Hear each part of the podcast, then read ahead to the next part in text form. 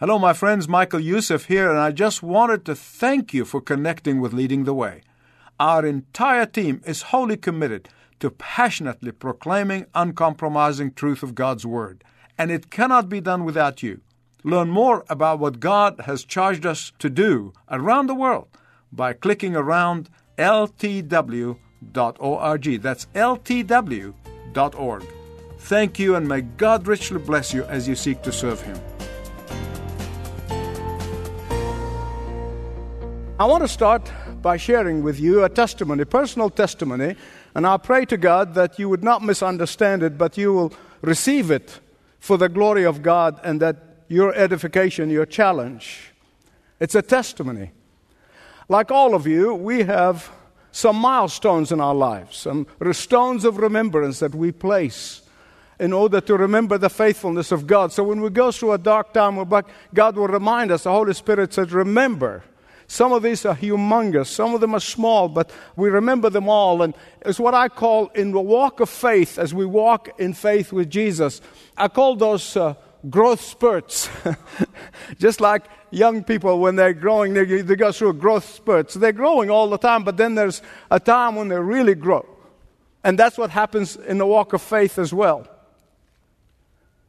And if you have never experienced one of these, I pray to God that you start today. You'll never be the same. This was back in 1978. We have been living in the United States for about a year in California. I was doing my graduate studies there. We had two small children at the time, and I had a part-time job that basically covered two-thirds of our needs. The other third was met by savings and come out of sale of our furniture in Australia and my wife cashing her teacher retirement fund. And so we were able to supplement our income. These resources, after a year, they're coming to an end. The important part is this. A year earlier, the Lord had convicted me that though I'm ordained to the ministry, I'm unfaithful with my tithe and offering. And that conviction began, so a year later, we are faithful with God with our tithe and offering. Yes, I was unfaithful. Even though I was ordained, I felt that God has locked out when He called me to the ministry. I'm full-time ministry. Why should I tithe? And the Holy Spirit kept saying, Youssef, put the cash in there. We were supported by no one. We had no church support. We had no mission organization support. We had help from no one. We were on our own. So after 12 months of our personal resources ran out, but we stayed faithful with God with our tithing. We made the promise, and we want to keep our promise with our tithing and with our offering. And as always the case, the test will come. And the test came. What do? We run out. I could rationalize it that I'm full-time ministry. People are supposed to tithe to support those in ministry. And it was a real temptation. Make no mistake about it. And if you think your pastor does not face temptation, you're living in another planet. These were temptations to doubt the promises of God and the provision of God. They were real temptations. Temptation that says, be realistic. Don't be doggedly legalistic. Be realistic. Don't keep on trusting these promises of God. Temptation that says, may not be now. On and on and on and on. I won't get into it. My tithing check was due, and I looked in the bank account, and my tithing amount was exactly what I had in the bank. Exactly. If I write a check and I put it in the offering plate, we will have nothing. The bank will call us. And so I came up with this ingenious idea of not putting the check in the offering plate, but write the check and send it in the mail. Back then, not like today when you get it so fast. I mean, back then it would take a couple of weeks to clear. And so Monday morning, I wrote the check, and I walked to the post office of the school where I was at the time, and I mailed the check in the box and turned around, literally around the corner, and went to my box, my post office box that I had in the school, and I opened it. It was a matter of a minute or two. And as I opened that box, there was a thick envelope. And as I opened that thick envelope, I found 13 $100 bills. I counted them again and again. Yes, there were 13. There was a note with it. It says, to most people who are superstitious, the number 13 is very negative. But to us, it's really a good number. We love it. And so we're sending you 13 $100 bill to thank you for doing our wedding last month. They already gave me a gift, so I assumed that was it. I tell you truthfully, I just sat in a corner and wept at the faithfulness of God, the incredible faithfulness of God. And that amount literally supplemented our income until we finished and went to work full time. As I said, this is one of these milestones in our lives that the Lord used to grow us in faith, to trust Him, to trust His promises, to keep our side of the condition of the promises. And from that time, we have gone way beyond the tithe. We have been going up every year, and God blesses in ways that I could never explain to you from the human perspective, how God blesses us. Now, tithing should be the starting point, not the end point. It's the starting point. Somebody said, well, should I tithe before the tax or after tax? Do you want to be blessed before tax or after tax? But you see, after that time, not only that I've experienced the unbelievable blessing of God in ways I cannot describe, but for the last 40 years, I got to meet some wonderful, faithful people who are so faithful with God, who became role models for me. I also watched through the years, and I saw how some people nickel and dime God. You know what I'm talking about? They nickel and dime Him. As a consequence, they never experience the abundance of God. I know and you know that today the word faith gets bandied about, just like the word love gets bandied about without proper understanding or even definition. My faith, your faith, and the one that gets to me, faith-based, what does that mean? You take God in the end of it, and it says, faith-based, and have faith in you, have faith in the other, have faith in your mother-in-law, have faith in the... It's just... amazing. Now, faith means anything you want to mean. When it comes to the Christian faith, the word simply means that you are trusting in the promises of God no matter what. In the dark times and in the good times, yet you're trusting in God. That you trust God for your salvation. Why can't you trust Him on a daily basis? You see, the word faith starts, but the time when we come to Jesus, we come to Him by faith, not by works. But then most people stop, and they try to finish by work. And faith continues on a daily basis. But faith and trust, you got to trust in something that is promised. If I say to you, meet me at such and such time and at such and such place, you show up believing that I'm going to be there. Why? Because you take me at my word. You know that I'm a trustworthy person, and therefore, unless I'm dead, I'm going to be there, right? And I'm a man. I'm only a mere human. But what if that person says, I know he said that, but I don't know if he really meant it. Well, I know he said this, but I don't know if he keeps his word. I know he said this, but I don't know if he's going to remember. I know he said this, but I don't know if he's going to make it. And so you don't show up. And that is why trust can only be experienced in an exercise in a trustworthy person. Trust can be exercised in the person who's known to keep his word no matter what. But, listen carefully, if a person is trustworthy and known to keep his word, but I still don't trust him. Where does the problem lay here? Actually, it's far bigger than you think. Listen carefully. When you don't trust a trustworthy person, you are insulting that person. You are demeaning that person. You are offending that person, right? But when you place your trust in God's promises, when you act on the trust of God's promises, when you step out in the trust of God's promises, you can be absolutely sure that He will not only keep His promise, but He is honored by you trusting Him. I want to show you from the Scripture a biblical example that has challenged me for years of how this trust can bring about God's abundant blessing. So turn with me, please, to 2 Kings chapter 4, verses 1 to 7. A widow of a man from the company of the prophets cried out to Elisha. Elisha was the chief prophet at the time. He succeeded the prophet Elijah. So she cried out to Elisha, "Your servant, my husband, is dead. And you know that he revered the Lord." That is, he was faithful to God. He honored God with all his life. "But now his creditors are coming to take my two sons as his slaves." Elisha replied and said to her, "How can I help you?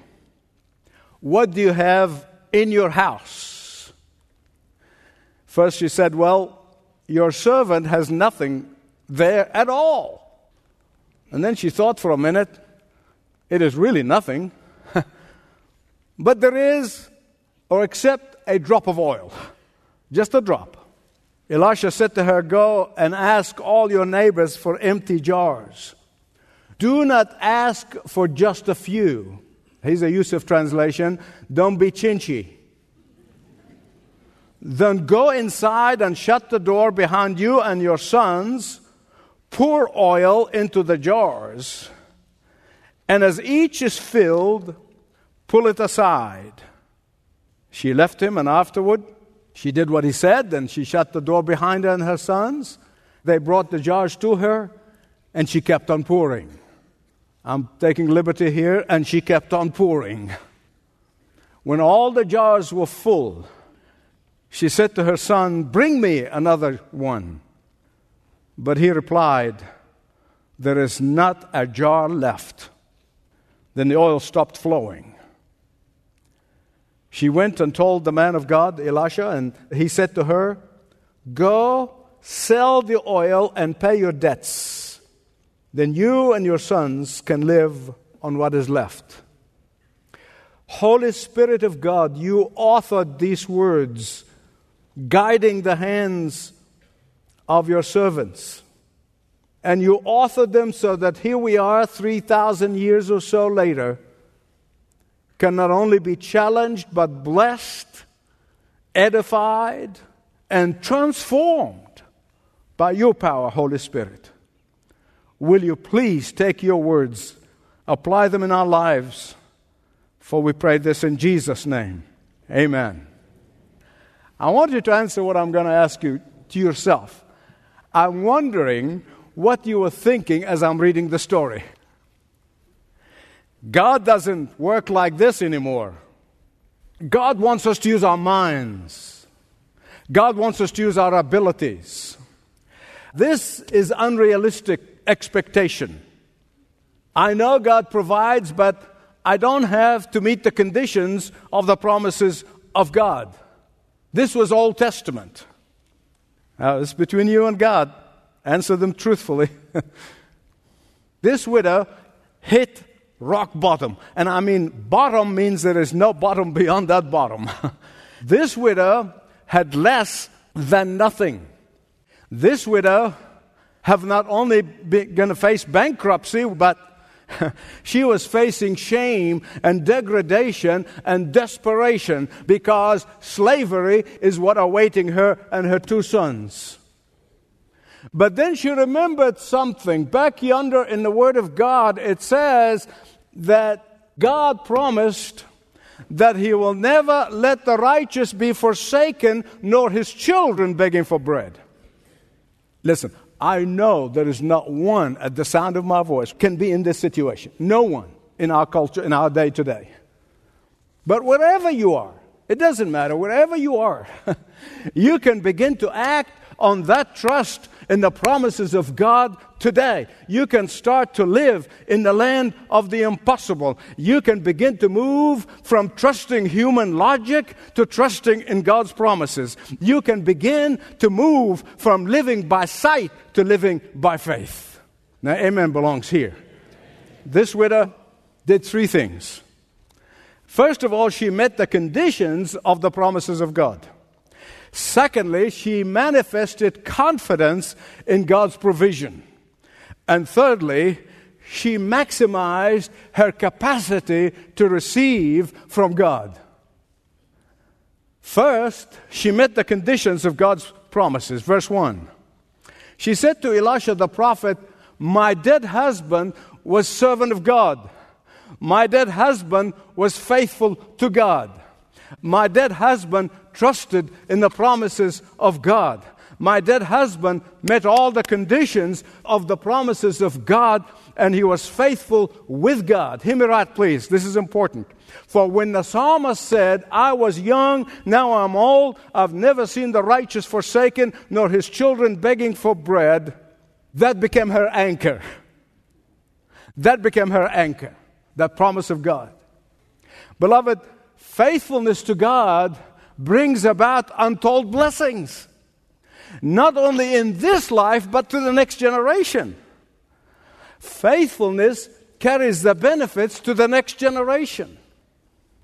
Now, I know today there are lots of people who want God to bless them without meeting the condition of the promises of God.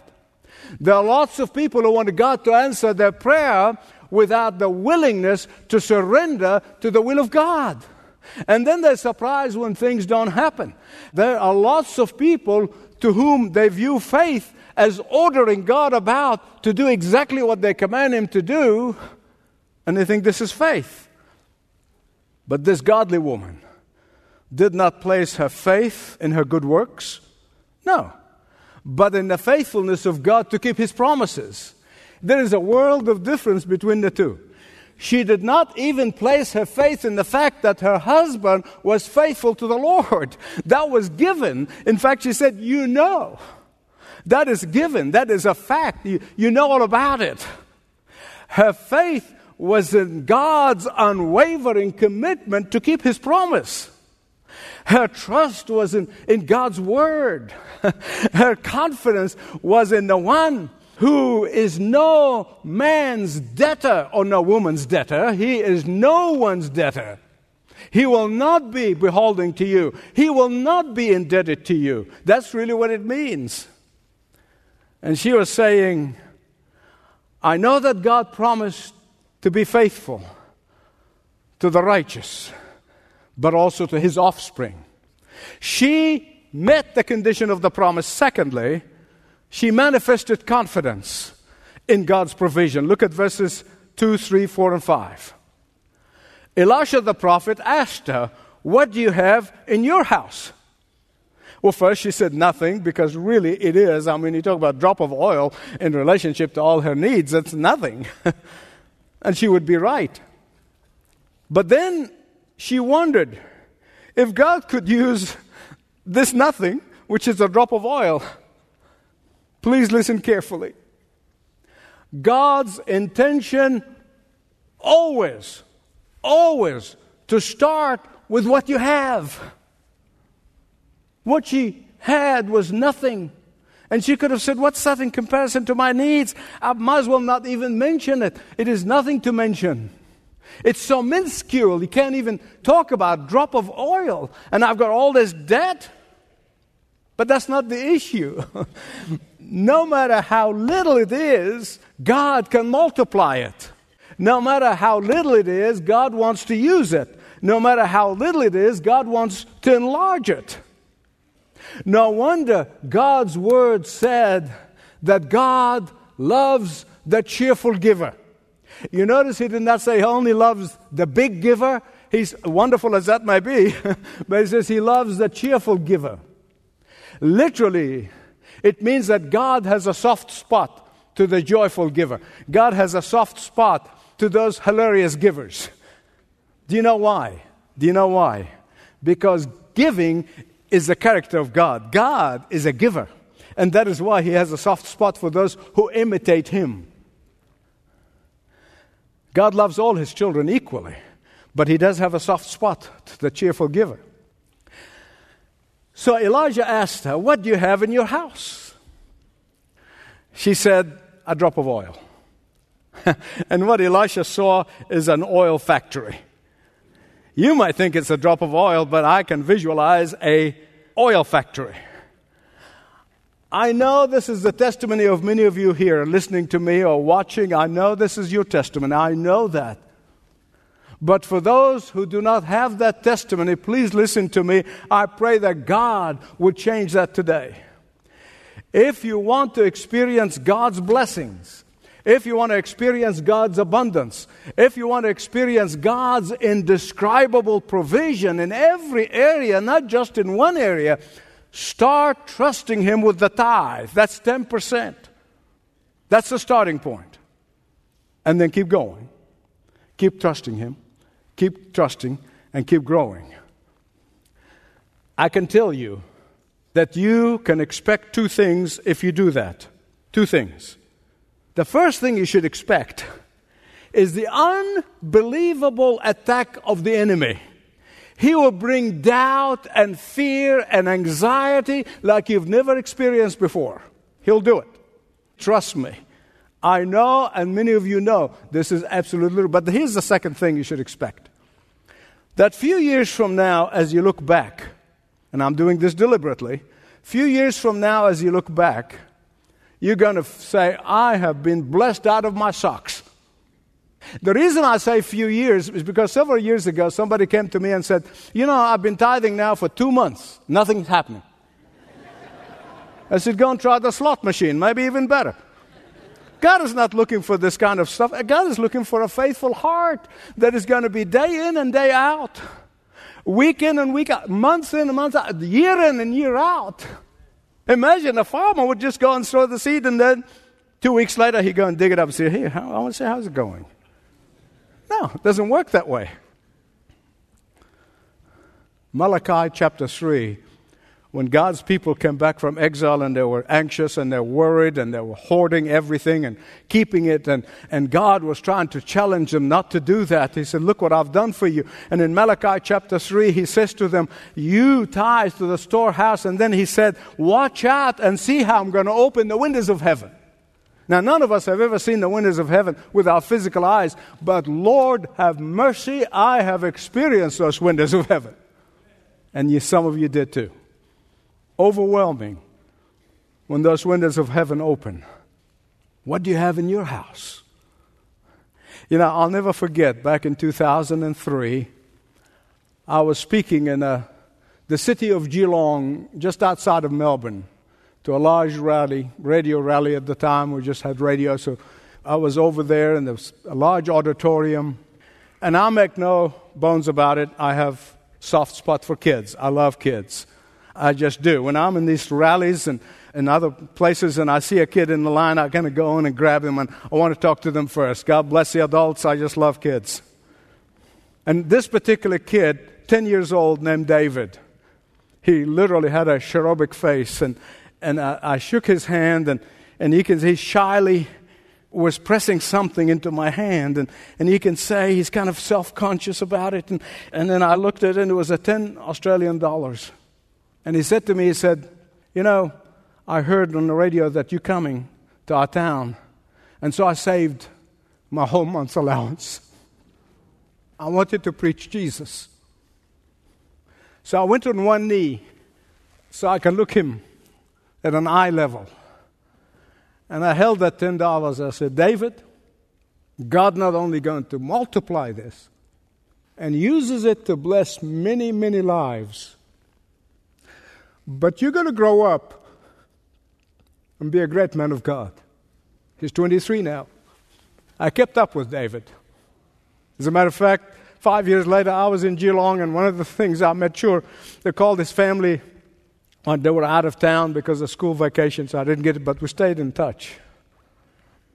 Beloved, God is asking every one of us today, what do you have in your house? Back then, they kept everything in the house. What do you have in your bank account? What do you have in your brokerage account? Are you hiding God's tithing money there?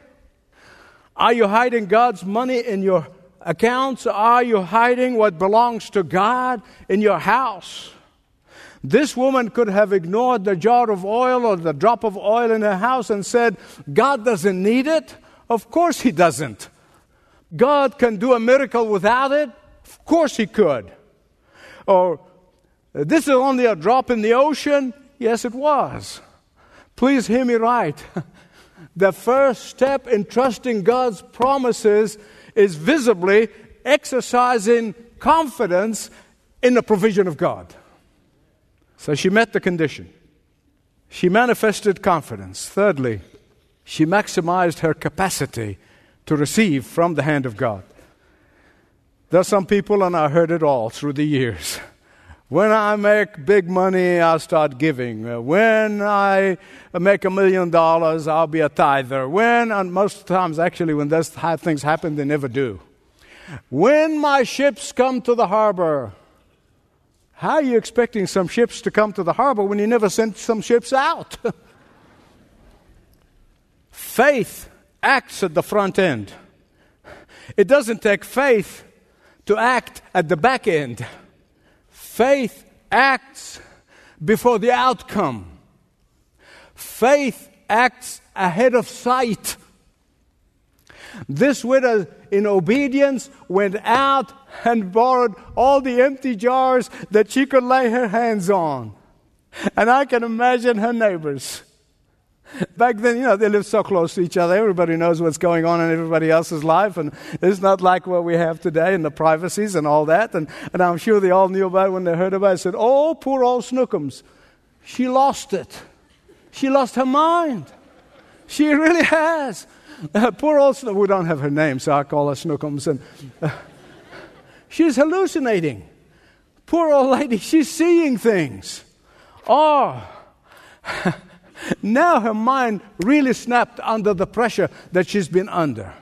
Beloved, please listen to me. What people say about you means nothing.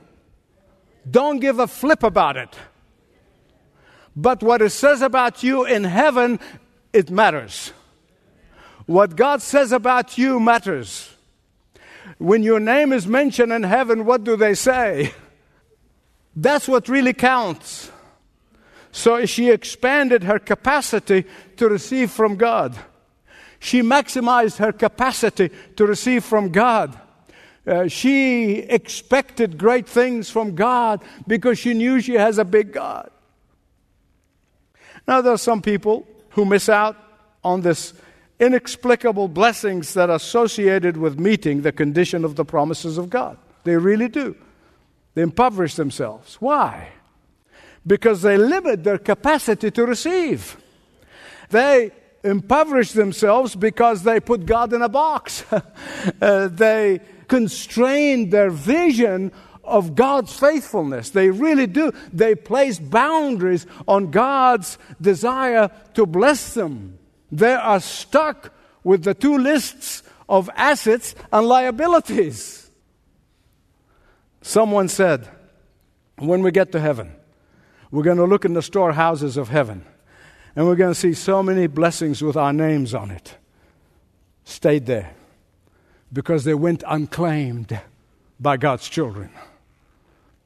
I need to explain something before I conclude. In the Bible, oil is a symbol of the Holy Spirit. It's a symbol. Oil was not only used for cooking, but also used for the anointing of prophets and the anointing of priests and the anointing of kings. Oil was always symbolic of God's blessing. Oil was symbolic of God's power. Oil was symbolic of God's Holy Spirit resting upon them. And that is why James said, when you pray for a sick person, anoint him with oil, the symbol of the Holy Spirit with all his power. Here's something that you should know. God loves to bless his children.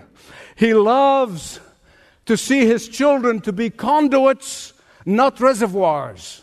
He loves to see his children being channels, not puddles. And that is why He blesses those who are channels, those who are conduits, because God wants to see His work go forward. And that is why Elisha said, here is a use of translation again, don't be chintzy in expanding your capacity to receive. Don't just stop with few jars. Don't settle. There are so many Christians who have settled long time ago just with few containers. Don't limit God's capacity to give you and for you to receive. Don't just have low vision of what God can do without obedience. Don't limit God. He's going to give you as much as your obedience offers Him. And that is why the moment there was no more empty jars, the oil stopped flowing. Beloved, please listen to me. God will only bless you to the capacity of what you make available to Him. God will only fill the empty places that you offer Him. God will bless what only you give Him. God will fill the size of your obedience. Let me ask you this. Has the Holy Spirit of God stopped being poured into your life? Have you just settled and the overflow has dried up? Have you stopped giving Him empty jars so He may fill them? A drop of oil. And God said, you're going to have an oil factory. I know, we live in such culture that we really cannot even think about what it means to live by faith. From the world's perspective, this does not make sense. Listen to me. From the economic perspective, this is ludicrous. I know that, and you know that. From Wall Street's point of view, it is silly and not logical. But from God's perspective, it makes all the sense in heaven. God's condition for blessing you is not based on how the Dow Jones Industrial Average is doing, or the NASDAQ, or S&P, and all of the stuff, but how your obedience is doing. How is your faithfulness to God? Are you meeting the condition? Some years ago, when William Booth, the founder of the Salvation Army, was in his 80s, and somebody said to him, he said, what is the secret of your success? Well, he winced, but then he said, if there is such a thing as secret of success, it would be because God had all there is of me. What is holding you back? What is your ultimate credit score in the websites of heaven? Today you can say, Lord, I'm going to meet the conditions. I'm going to manifest confidence. I'm going to maximize my capacity.